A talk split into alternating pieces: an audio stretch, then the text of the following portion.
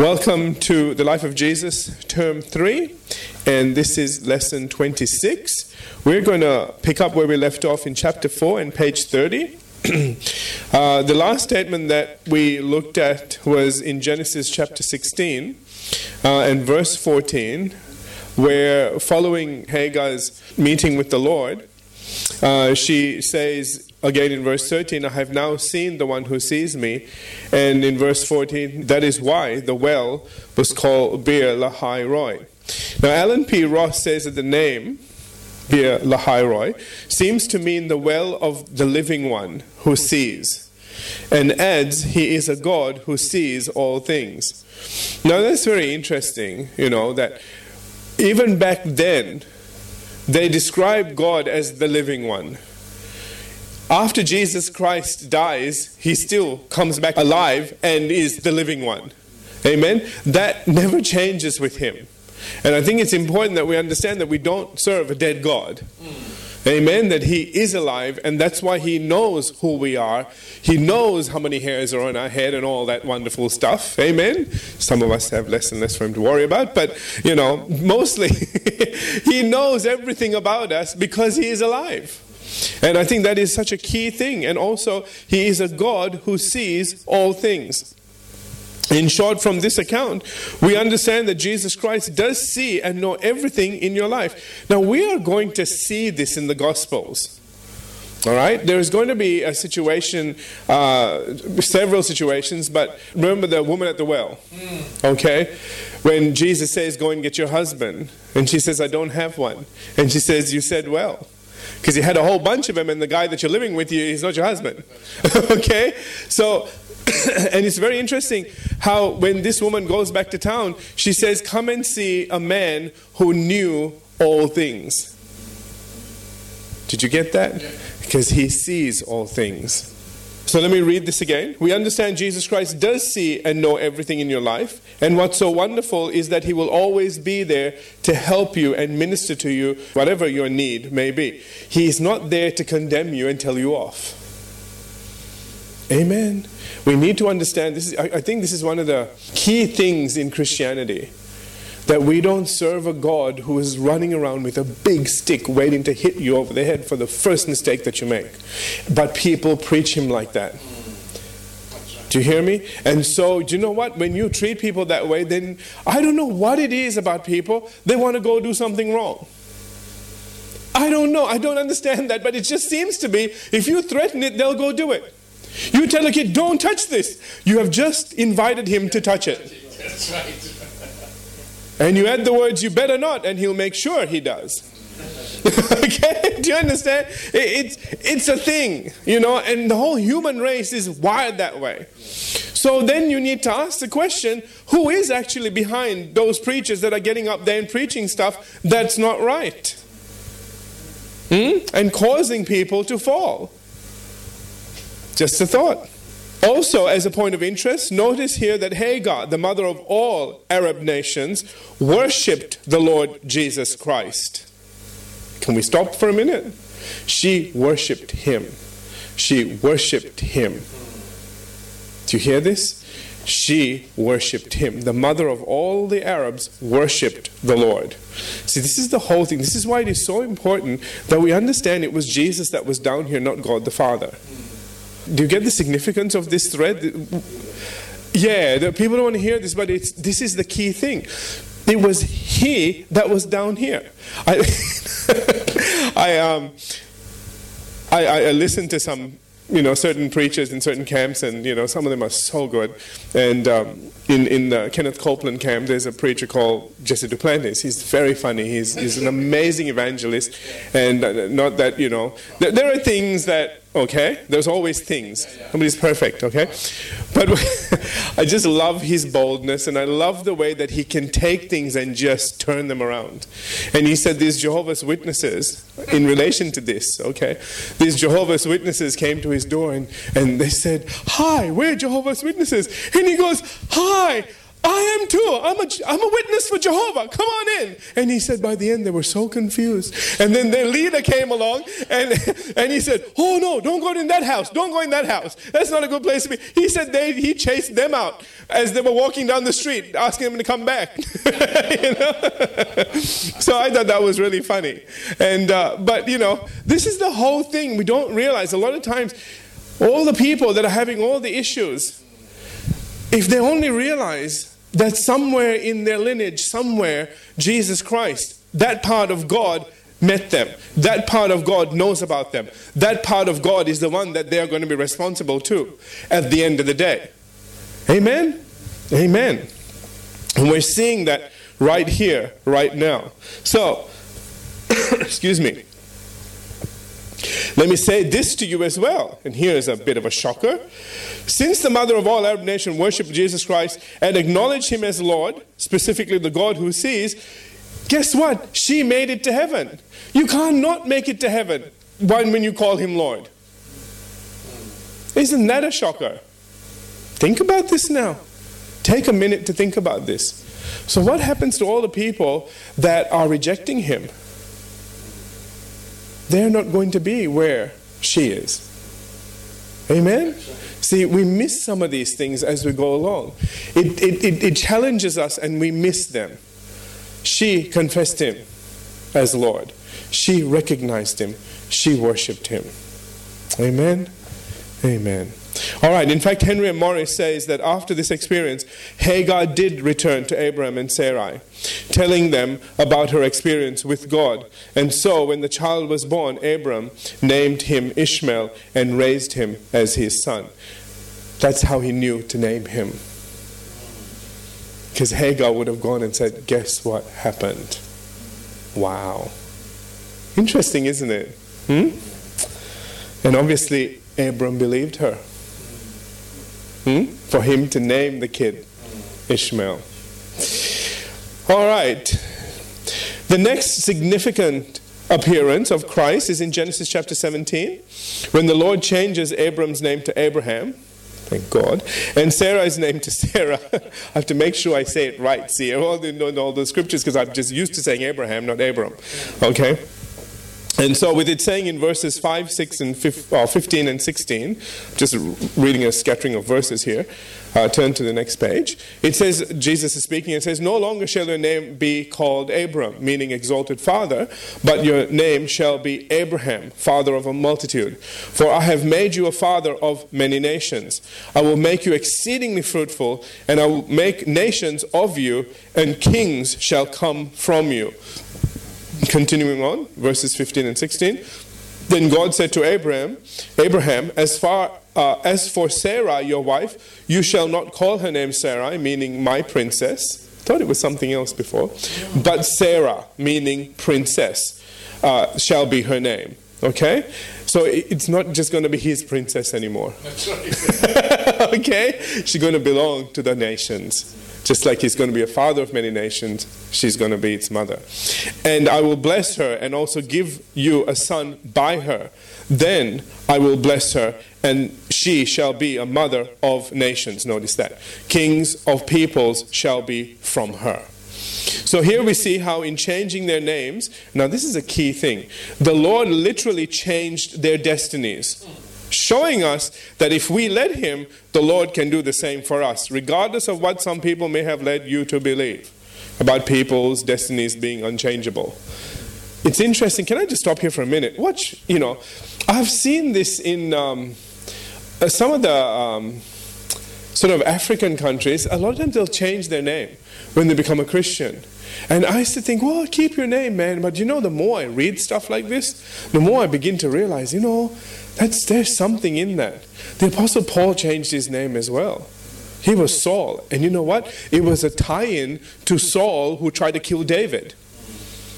And it's interesting that Saul means exalted, Paul means small.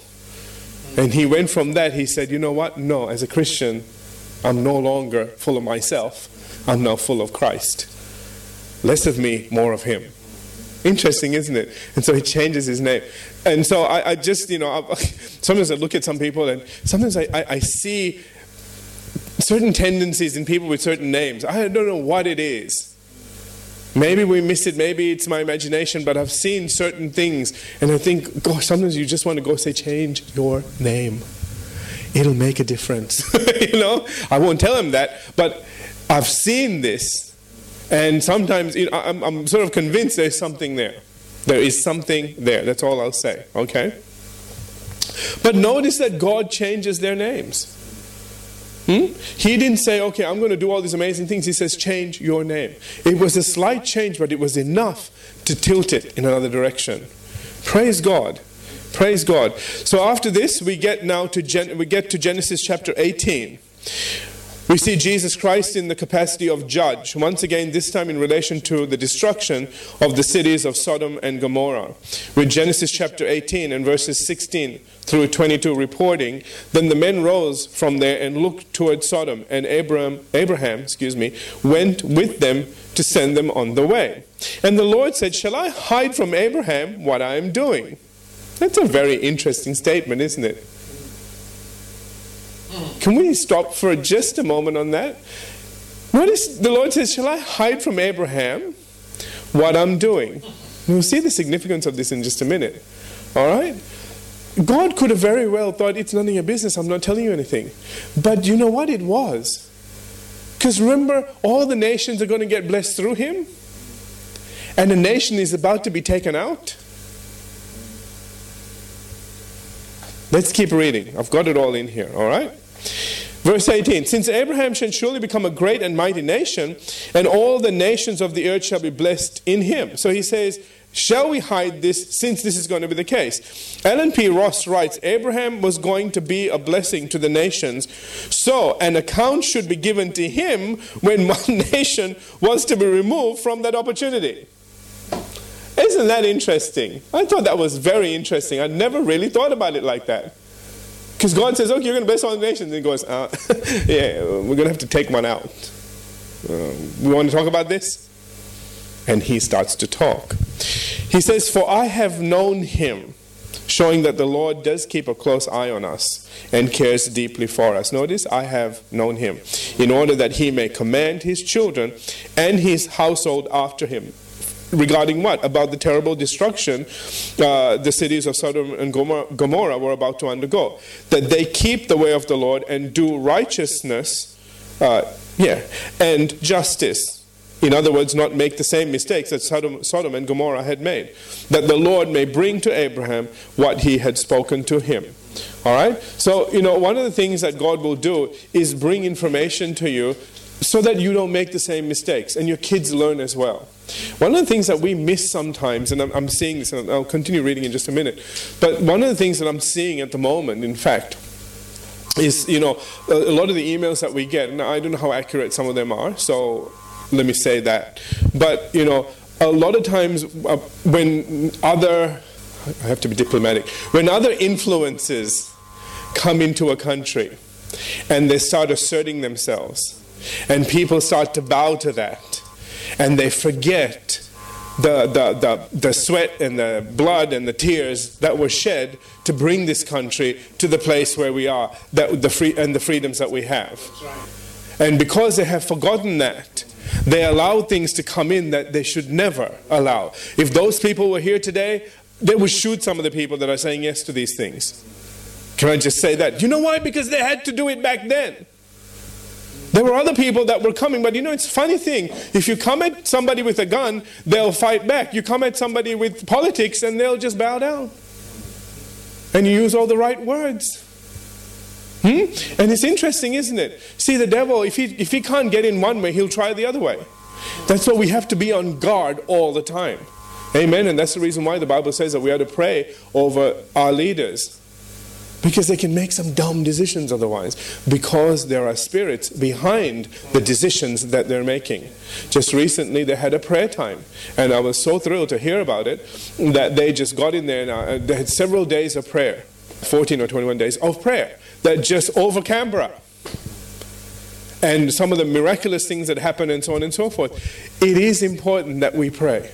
It is important that we hold up the government because their decisions affect you. Absolutely. Amen? It affects us at the end of the day.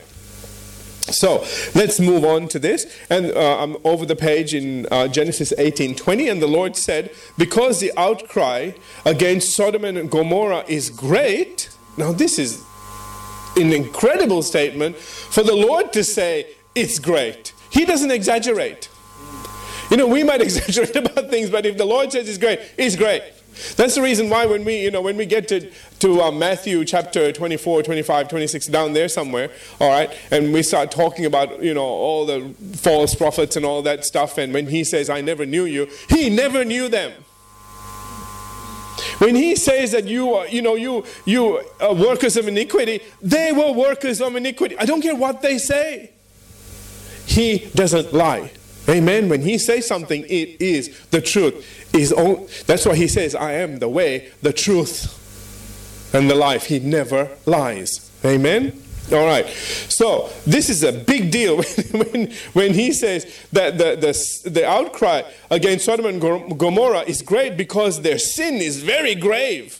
Now Morris, um, this is again Henry, Henry M. Morris, says that their sin was particularly inexcusable in that they had seen the power of the Lord and had been wonderfully delivered from a horrible fate at the hand of the kings of the East through Abraham's divinely empowered rescue. I don't know if you remember that or not, that those kings came and they took him captive and Abraham and a couple of servants, you know, yeah, let's go get him all back.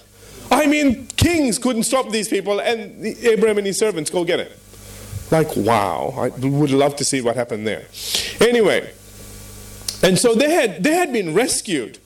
And even though God had given them a special opportunity to know him, they had rejected him and fallen into even grosser wickedness than before. See, you know, this is where you have to be careful. This is one of the things that... Can I just stop for a minute? I need to stop for a minute.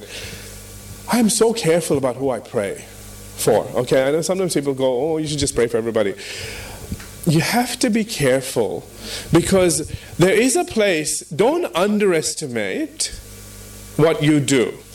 Can I just say that? Okay? There are certain things that when you do them, it's almost like a line is drawn.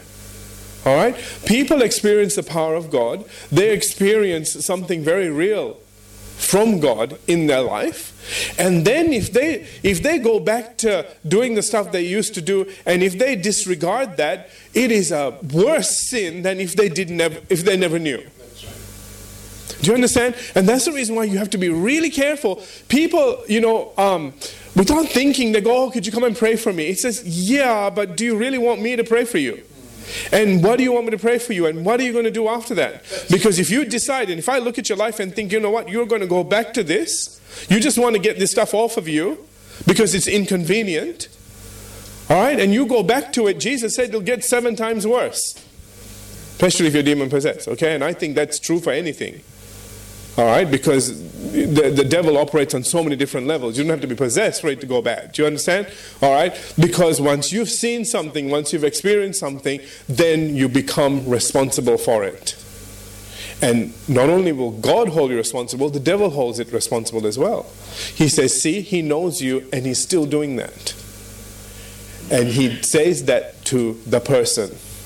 You know all this stuff, and you're still doing that. You don't deserve to be to be forgiven. And checkmate them so many times. When the truth is, God will forgive you every single time. His mercies are new every morning. Amen? But it's hard to convince people that have gone down a certain road that God is not holding their sin against them. And it doesn't matter how many times they've done it, and no, no matter how many times they promised God they would never again. That's why I say don't ever say stuff like that. Okay? You let it fall off you and one day realize it's gone. Don't go promising you're going to do stuff, because the more you promise, the more you think about it, the more you think about it, the more you do it. It's a bad circle. Do you hear what I'm saying? Amen? So that's, be careful, because this is showing us one of the things that is happening now, because these people have experienced God and they've experienced His mercy and His grace and His love for them in rescuing them. And then they've gone and done stuff that God says, I need to go see this for myself. I rescued them and this is how they're behaving. Ooh. This is very bad. This is a very bad thing. All right. And so the Lord goes on to say here, verse twenty-one, I will go down now and see whether they have done altogether according to the outcry against it that has come to me. And if not, I will know. So Ross says that the point is that the Lord's judgment is based, I like this, on full and accurate information. And only if their deeds were as bad as the cry indicated, they would be judged. I like that. Amen? See, God, you know, I tell you something. God is never unjust. And what we're going to find out, and what we find out, you know, when we're doing prayer and so on and so forth, is God says that I was looking for an intercessor, there wasn't one, so I had to go do stuff that, as a judge, I have to do. But I didn't want to do it. It's interesting, isn't it? We see so much of God's judgment, but we miss His mercy. And His mercy is looking for us to stand in the gap, to pray. And His mercy is, listen carefully, His mercy isn't looking for us to help people get away with sin. Listen carefully now. His mercy is looking for us to intercede, not to just stop the, the judgment coming down, but to actually pray their heart is changed, that they will change their ways, that they will get opportunity, that God will send people across their path. Do you understand that workers will come, people that they trust will talk to them, and this thing will not end this way? That's what we're meant to be doing. Amen? Because sometimes people say, oh, you're just interceding just to keep people, you keep God off. And sometimes people do that, and it's wrong. You're not just keeping, it's not like God wants to squash them like a bug. He's looking to help them. Jesus Christ died to give, He gave His life for people like that. Do you understand? But the thing is that we need to also understand that there is a judge in this universe. He is the ultimate judge. He also happens to be our daddy. Okay? And He's going, okay, need to see me as daddy a little bit here, and come to me, talk to me. I can do stuff, but you need to come to me. Otherwise, I have to get up there, put on my little wig, and be judged. And it won't turn out so good. Because otherwise, Satan, if God allows an injustice to go on, then Satan can usurp his throne above God's. Did you know that? That will never happen. Okay. Things to think about. Okay. Verse twenty-two. Then the men turned away from there and went towards Sodom, but Abraham, now watch this, still stood before the Lord. I told you he's going to see him now. He's going to go face to face with him on this one. All right. Now we now see why the Lord regarded Abraham so highly. Because as soon as he heard about Sodom and Gomorrah, his his heart went out to all the righteous in those cities, not just Lot and his family. And why it says in verse twenty through to twenty-six, and Abraham came near and said, notice he comes near. He saw Jesus. Okay, don't forget we're looking at the life of Jesus here. Alright? He saw Jesus. He came near and said, mm, would you also destroy the righteous with the wicked? This is going to be the basis of his intercession. And the answer to the universal question, does God punish the righteous with the wicked? For the deeds of the wicked. How many times have you heard that? Because this, you know, a certain nation is doing badly and everything else. God's judgment is coming upon them, and He's going to judge them, and He's going to do this and everything else, and blah, blah, blah. And understand, listen now very carefully.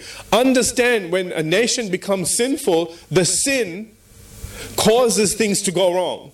Do you understand? Because there are forces that are moving on behalf of the people that are um, attracting them.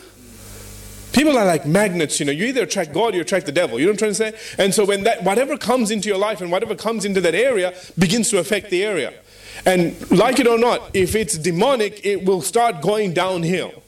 That's just the way it is. If it is godly, things will just start to get better and better. It just happens that way. All right? And that's the reason why we have to be so careful and understand that's what's going on. It's it's not like God's going, oh, I'm really mad at these people. I'm just going to just destroy them all. And there's a few righteous, never mind. Collateral damage. Okay? Doesn't happen that way. If it's coming, it'll be like Noah. Make a boat, get on it. Something very bad is about to happen. Amen. All right. And watch now, he says, suppose there were fifty righteous within the city. Would you also destroy the place and not spare it for fifty righteous that were in it? Now, I don't know whether I've written this somewhere, but this is of a um, city of over a thousand people at least that we know of. Okay? So that's not a, that's, that's very low percentage. Okay, a thousand people, fifty, all right? Just fifty. That's like five percent. Because one hundred would be ten percent. Is that right? Am I getting my numbers right? Yeah, okay. So he, he's working from five percent down. All right? And so he says, far be it from you, verse twenty-five, you do such a thing as this. Okay? Uh, to slay the righteous with the wicked, so that the righteous should be uh, as should be as the wicked, far be it from you. So this shows us that just like the Lord knew Abraham, Abraham also knew the Lord. And why he goes on to say, shall not the judge of all the earth do right? Now, Henry M. Morris reminds us that Abraham, in fact, knew many of the other people in the cities, all right? So this is the reason why it wasn't just Lot he was after. Remember, he rescued them. Okay, we forget that sometimes. I forgot that. I forgot he went and rescued all of them. You can, you can just imagine their gratitude to him. And be like, hey man, if you're ever here, come for dinner. Yeah, exactly. Exactly. And now, as Jamie said, he's saving them again. And having saved them from several years previously from, you know, the northeastern kings, and hoped against hope that they might still turn to God. This is what Abraham's heart is. All right? It wasn't just Lot and his family. Everybody used to say, oh, that's just Lot and his family. And Abraham thought at least there would be ten people with Lot and, you know, a couple of, like his son, his daughters and son-in-laws and whatever. It could come to ten at least. But no, we forget that Abraham rescued these people. He knows them. Okay? And so the Lord said, hmm, if I find in Sodom fifty righteous within the city of over, uh, oh there it is, of over a thousand inhabitants, thank you Dad, I know you're trying to draw my attention to that, then I will spare all the place for their sakes. My goodness, you know, remember again, Jesus is going to go check out and see if this is as bad as what they've heard. And Abraham now is dictating the terms of what he's going to do. Isn't that interesting? Okay, but of course Abraham doesn't stop there. He then reduces the number to forty-five, then to forty, then to thirty, to twenty, all of which the Lord agrees to. You know, the Lord could have said, you know, stop talking. I'm just saying, you know, I'm, I, you know, you don't know what is going on. I get to see the stuff you don't. And it was bad cities. Remember the angels that went in? Yeah. They want to do naughty things with them. This is a bad city, okay? So obviously when it came out, when Jesus said, you know, this outcry is really bad, let's go see if it's this bad.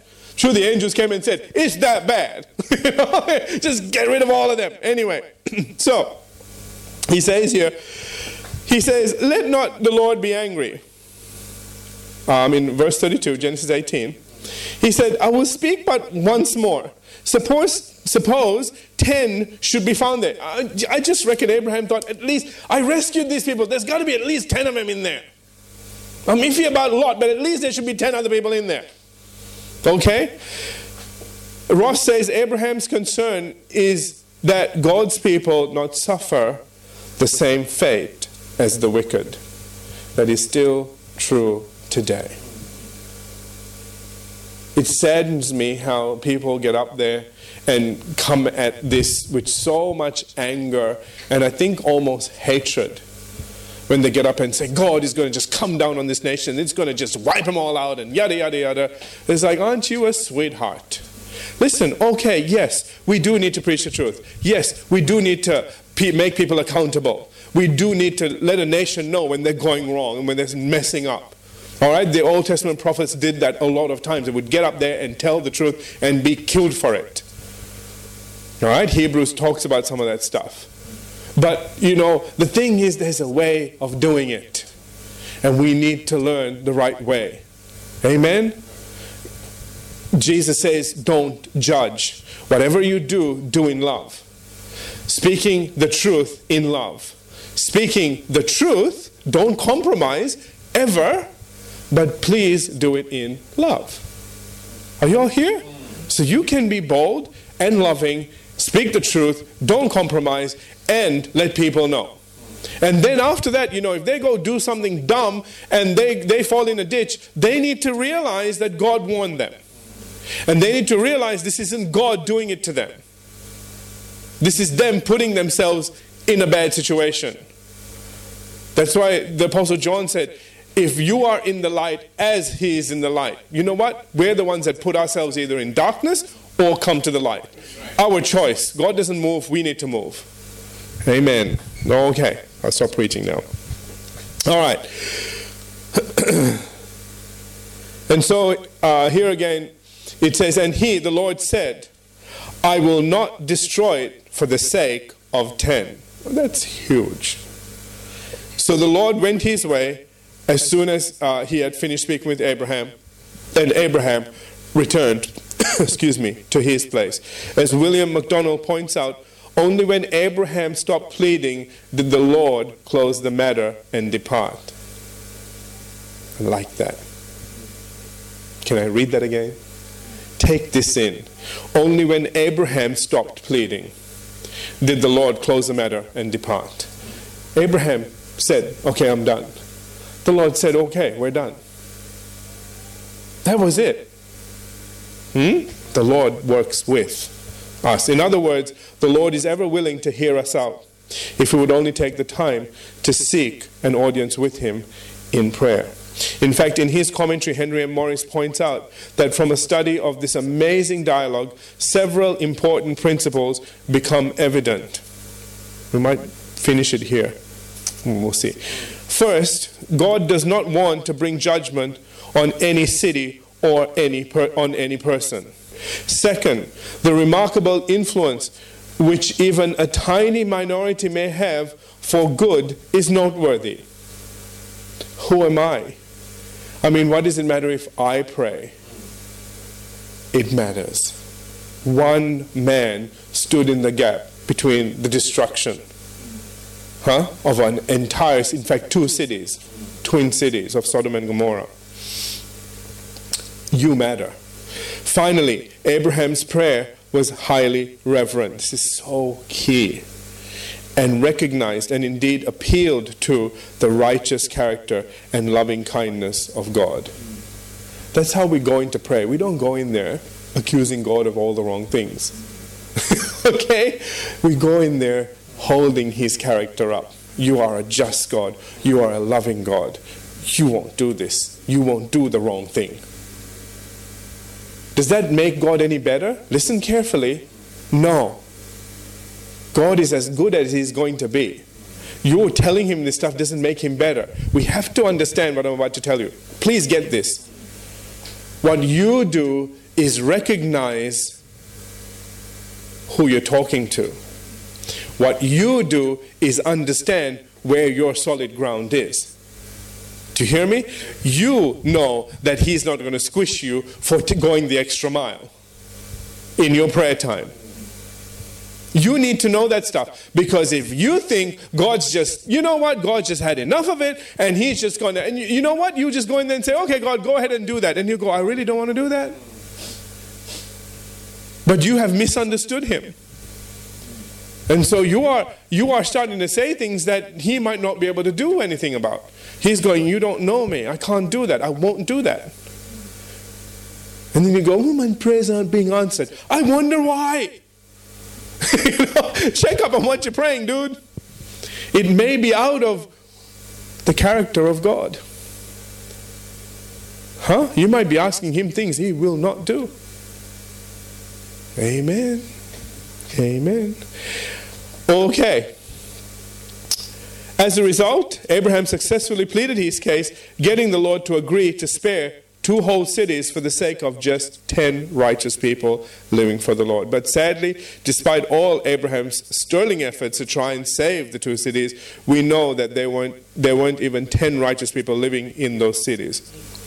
Even so, It is only after Lot and his family were escorted out of the city that it goes on to say in Genesis nineteen twenty-four, then the Lord rained brimstone and fire on Sodom and Gomorrah from the Lord out of the heavens. We'll pick this up. I don't want to rush through this because we've run out of time. We'll pick this up. It says that the Lord rained brimstone and fire on Sodom and Gomorrah from the Lord out of the heavens. We'll look at that next time. Okay. Hope you were blessed. Let's pray and conclude for tonight.